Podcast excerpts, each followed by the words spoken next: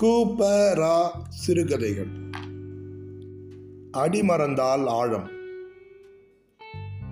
விதி எப்படியெல்லாமோ வேலை செய்ததில் கடைசியாக பிஏ தேறின நான்கு வருஷங்களுக்கு பிறகு ராஜம் ஒரு தாலுகா ஆஃபீஸில் குமாஸ்தாவாக மாதம் முப்பத்தைந்து ரூபாய்க்கு உயிர் ரத்தத்தை விற்று கொண்டிருந்தான்.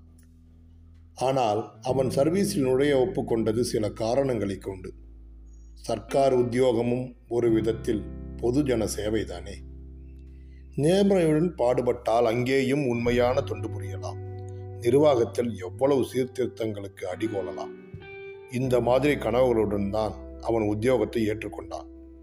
தன் கொள்கைகளை உத்தியோக நடவடிக்கைகளில் அனுஷ்டானத்திற்கு கொண்டு வர முயற்சியும் செய்தான். பக்கத்தில் உட்கார்ந்திருந்த குமாஸ்தாக்கள் அவனை கிண்டல் செய்தார்கள் கேலி செய்தார்கள். ராஜம் பொறுமையுடன் தன் வேலையை கராராக செய்தான். தாசில்தார் சஸ்தேதார்களுக்கு அவனிடம் மதிப்பு ஏற்பட்டது. ஒரு காகிதத்தையாவது அவன் தாமதம் செய்வது கிடையாது. அன்றன்றே வேண்டிய தாஸ்தாவேஜுகளை தேடி எடுத்து படித்து விஷயத்தை சுருக்கமாக தன் அபிப்பிராயத்துடன் எழுதி தாசில்தாரின் உத்தரவுக்கு அனுப்பிவிடுவான். அவன் அப்படி கராராக வேலை பார்த்தது தாசில்தாருக்கும் ஸ்தேத்தாதாருக்கும் சில மாதங்களில் சங்கடமாக போய்விட்டது. அவன் எழுதி அனுப்பிவிட்ட காகிதங்கள் அவர்கள் பெட்டியில் சுமந்து விட்டன. அவர்களால் உடனே உத்தரவு போட முடியவில்லை. இருவரும் தாராளமாக பணம் வாங்குபவர்கள் பழைய பெருச்சாளிகள் மற்ற குமாஸ்தாக்களும் அவர்களும் கூட்டு. கட்சிக்காரன் பணத்துடன் வந்தால்தான் காகிதம் பைசலாகும். ஆபீஸில் பட்டப்பகலில் பேரம் பேசினார்கள். ராஜம் அதையெல்லாம் கண்டு திகைத்தான். தாசில்தாரே உடந்தையாயிருந்தது அவனுக்கு வெறுப்பை அடித்தது வேலியே பயிரை தின்பது என்பார்களே அந்த மாதிரி மேலதிகாரியை அக்கிரமம் செய்தால் குமாஸ்தாக்கள் அட்டகாசத்தை கேட்கவும் வேண்டுமா? ராஜம் தன்னால் முடிந்த வரையில் எல்லோரையும் அலட்சியம் செய்தே வேலை பார்த்தான். தாசில்தாருக்கு கூட அவனிடத்தில் பயம். அவன் காகிதங்களில் அவர் ஒன்றும் பணம் வாங்க முயலுவதில்லை. ஏனென்றால் ராஜம் எப்போதும் மனுவில் கண்ட கோரிக்கையை ஆதரவுகளுடன் நன்றாக ஆராய்ந்து அதிகாரி இப்படித்தான் உத்தரவு போட வேண்டும் என்று எழுதிவிடுவார் அதற்கு மேல் தாசில்தார் என்ன செய்ய முடியும்? அதன்படி உத்தரவு போட்டுத்தானே ஆக வேண்டும். ஓடாவிட்டால் அப்பீலில் கேள்வி நிச்சயம் வரும். அவன் பட்டாமாறுதல் குமாஸ்தா. வாரிசு பதிவு செய்வதில் மனுக்கள் வரும்போது கட்சிக்காரர்கள் அவனை வந்து எவ்வளவோ வலை போட்டு பார்ப்பார்கள். நன்றாக விசாரித்து நியாயம் எந்த பக்கமோ அந்தபடிதான் சிபாரிசை எழுதி வைப்பான். பொன்வயலில் ஒரு பெரிய மிராசுதார் ரங்கநாதன். அவன் இளம் வயசில் இறந்ததன் காரணமாக அவனுடைய வாரிசு விஷயமாக தகராறு ஏற்பட்டது. அவனுக்கு ஒரு மைனர் குழந்தை தான் இருந்தது அதன் தாய் லக்ஷ்மி. குழந்தைக்கு தான் கார்டியனாக வேண்டும் என்று தாசில்தாருக்கு மனு போட்டிருந்தார் இறந்து போனவரின் மாமா ஒருவர் தாமே கார்டியனாக வேண்டும் என்று குறுக்கிட்டார். தாசில்தாரை அணுகி தம் கட்சிக்கு பலம் தேடினார். தாசில்தார் ராஜத்தை கை காட்டி விட்டுவிட்டார். குமாஸ்தாவை எப்படியாவது சரிப்படுத்தி உங்களை கார்டியனாக செய்யலாம் என்று சிபாரசு செய்து காரணங்கள் கொடுத்து எழுதச் சொல்லுங்கள். நான் உத்தரவு போட்டு விடுகிறேன் என்று சொன்னார். ராஜம் அன்று காரியாலயத்தில் அதிகமாக வேலை செய்ததால் சிரமம் மேலிட்டு வாசல் திண்ணையில் சாய்வான நாற்காலியில் சாய்ந்து கொண்டிருந்தார் பொன்வயல் கிராம கணக்கு பிள்ளை இடுப்பில் வேஷ்டியை சுற்றிய வண்ணம் மெதுவாக அருகில் வந்து எஜமா யார் அது நான் தான் சங்கரன். என்ன சங்கரையர்? என்ன விசேஷம்? ஒன்றுமில்லை நம்ம கிராமத்து வாரிசு விஷயமாக தகராறு இருக்கிறது. அந்த அம்மாள் உங்களை கண்டு விஷயத்தை சொல்ல வேண்டும் என்று வந்திருக்கிறார். என்ன சங்கரையர்? இங்கே எதற்காக அவர்களை கூட்டிக் கொண்டு வந்தீர்? மனுவை பார்த்து எப்படி செய்ய வேண்டுமோ அந்தபடி எழுதி வைக்கிறேன். அப்போது ஒரு சிறு பையனை கையில் பிடித்து அழைத்து கொண்டு லக்ஷ்மி அவன் முன் வந்து நமஸ்காரம் செய்தார் அவனுக்கு தூக்கி வாரி போட்டு விட்டது. நாற்காலியை விட்டு வாரி சிரிட்டு கொண்டு எழுந்து மா அம்மா அப்படியெல்லாம் செய்யாதீர்கள். நியாயமாக உங்கள் கட்சி சரி என்றால் அதே மாதிரி உத்தரவாகும். கவலைப்பட வேண்டாம். இதற்காக ஏன் இவ்வளவு தூரம்? இந்த இரவில்? என்று சொல்லிவிட்டு கொஞ்சம் சங்கோஷத்துடன் நின்றான். நீங்கள் சகோதரர் போல என்னை காப்பாற்றணும் அவர் கார்டியன் ஆனால் என் குழந்தை வாயில மண்ணு விழுந்துடும் என்று லக்ஷ்மி கண்ணீர் உதிர்த்து சொன்னார் கட்டாயம் பார்த்து கூடுமானதை செய்கிறேன் அம்மா. இரவு இனிமேல் எப்படி ஊருக்கு திரும்ப போவீர்கள்? இங்கே இருந்து விட்டு காலையில் போகலாம் என்று சொல்லி.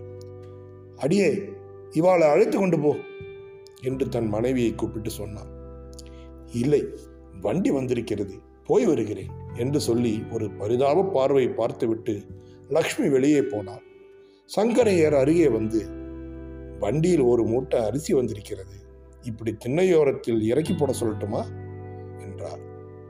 ராஜத்திற்கு கோபம் ரௌத்ரகாரமாக வந்தது. ஏங்கானோ என் கடமையை செய்ய எனக்கு லஞ்சம் கொடுக்கிறீரா?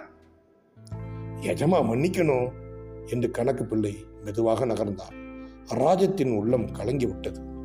ஒரு அரிசி மூட்டையின் விலை கொண்டதா? தன் மனிதத்தன்மை என்று ஆச்சரியப்பட்டான். ஆனால் அது அவனுக்கு புதிய அனுபவம் அல்ல. பலரை ஆபீஸில் தாறுமாறாக வயது அனுப்பியிருக்கிறான். ஒரு சமயம் அவன் வசூல் குமாஸ்தாவாக ஒரு நாள் வேலை பார்த்தபோது ஒரு குடியானவனுக்கு ஏதோ டெபாசிட் பணத்தை திருப்பி கொடுக்க நேர்ந்தது. கஜானா குமாஸ்தாவும் ஷராப்பும் அவனிடம் பணம் வாங்கி விடுவார்கள் என்று ராஜம் தானே பில்லை மாற்றி பணம் வாங்கி குடியானவன் கையில் கொடுத்தான். குடியானவன் தான் வாங்கிய பத்து ரூபாயில் ஒரு ரூபாயை ராஜத்தின் மேஜை மேல் வைத்தான். வேறு யாராவது அப்படி செய்திருந்தால் அவன் அமர்க்கலப்படுத்தி இருப்பான். அறியாத கிழவன் என்று அவனை ஒன்றும் சொல்லாமல் வேண்டாம் எடுத்துக்கொள் என்றான்.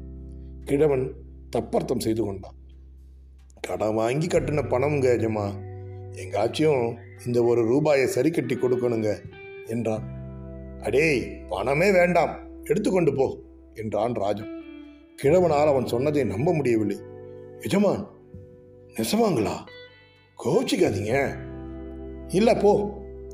மவராசரா இருங்க. உத்தியோகம் ஓங்கணும் என்று சொல்லிவிட்டு போனான் கிழவன். இந்த மாதிரி பழைய நினைவுகளில் ஆழ்ந்து படுத்து கொண்டிருந்தான் ராஜன். அவனுக்கு அப்பொழுது வாசலை மணிச்சத்தத்துடன் ஓர் இரட்டை மாட்டு வண்டி வந்து நின்றது. அதிலிருந்து இருவர் இறங்கி தெருவில் நின்றார்கள். ஒரு குடியானவன் திண்ணை ஏறி வந்து பண்ண எஜமானும் ஜமீன்தார் ஐயாவும் வந்திருக்காங்க கூப்பிடுறாங்க என்றான். ராஜ்யத்திற்கு உடனே கோபம் வந்தது. யாரடா அவர்கள்? யாரடா நீ? என்று உறக்க கத்தினான். இதை கேட்டதுமே தெருவில் நின்றவர்கள் கொஞ்சம் ஆச்சரியம் அடைந்து போயிருக்க வேண்டும். ஏனென்றால் இந்த மாதிரி அவர்களை யாரும் நடத்தி அவர்களுக்கு வாடிக்கை இல்லை தாசில்தார் வழியில் கண்டதும் வண்டியை விட்டு இறங்கி அவர்களுடன் பேசுவார். Deputy collector office collector office எல்லாம் அவர்கள் கைக்கு உட்பட்டவை. ராஜத்தின் கேள்வியை கேட்டதும் இவன் யாரோ? பயமறியாத கண்டு புதுசு என்று சொல்லிக்கொண்டு படியேறி வந்தார்கள். வந்தவர்கள் தாங்களாகவே இரண்டு நாற்காலிகளில் உட்கார்ந்தார்கள். ராஜம் அதை சகித்துக் கொண்டான். நீங்கள் தான் பட்டா மாறுதல் குமஸ்தாவாமே? என்று கேட்டார் ஜமீன்தார் ஆமா. ஏன்? பெரிய பண்ண வாரிசு விஷயமா மனு வந்திருக்கோ? வந்திருக்கலாம். என்ன விசேஷம்? அந்த அம்மா நடத்த சரியில்லை.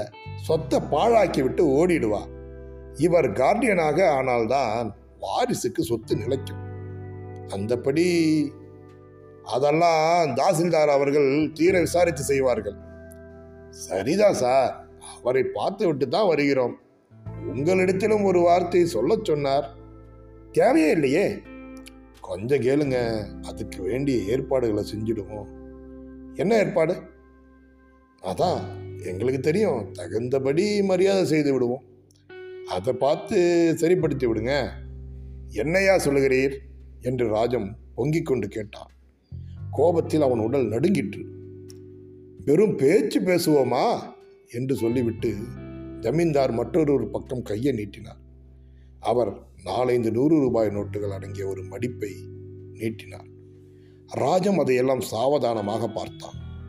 ஜமீன்தார் அதை ராஜத்தினிடம் நீட்டினார்.